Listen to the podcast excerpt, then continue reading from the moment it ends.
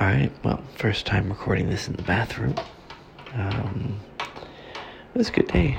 The girl got her first COVID shot. We did a lot of driving around, Holy. We did um, the drugstore, COVID shot. We went to a car dealership to try and test one of the cars we thought would work, but it, it, this brand new model, brand new year, is the first year that they won't, they can't take the seat out. so that was, you know, maybe we can find a last year or the year before version of it. Um, and then we went to the grocery store, came back, relatively uneventful. I weed eated the tenant's view. You know what she looks out at? The, all those weeds. We got some weed killer.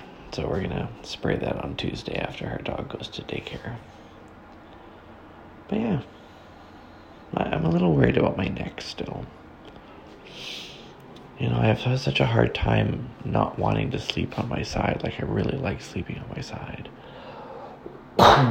and, um, I don't know, I guess I'll have to try tonight because, I, like, I, think that's what's doing it.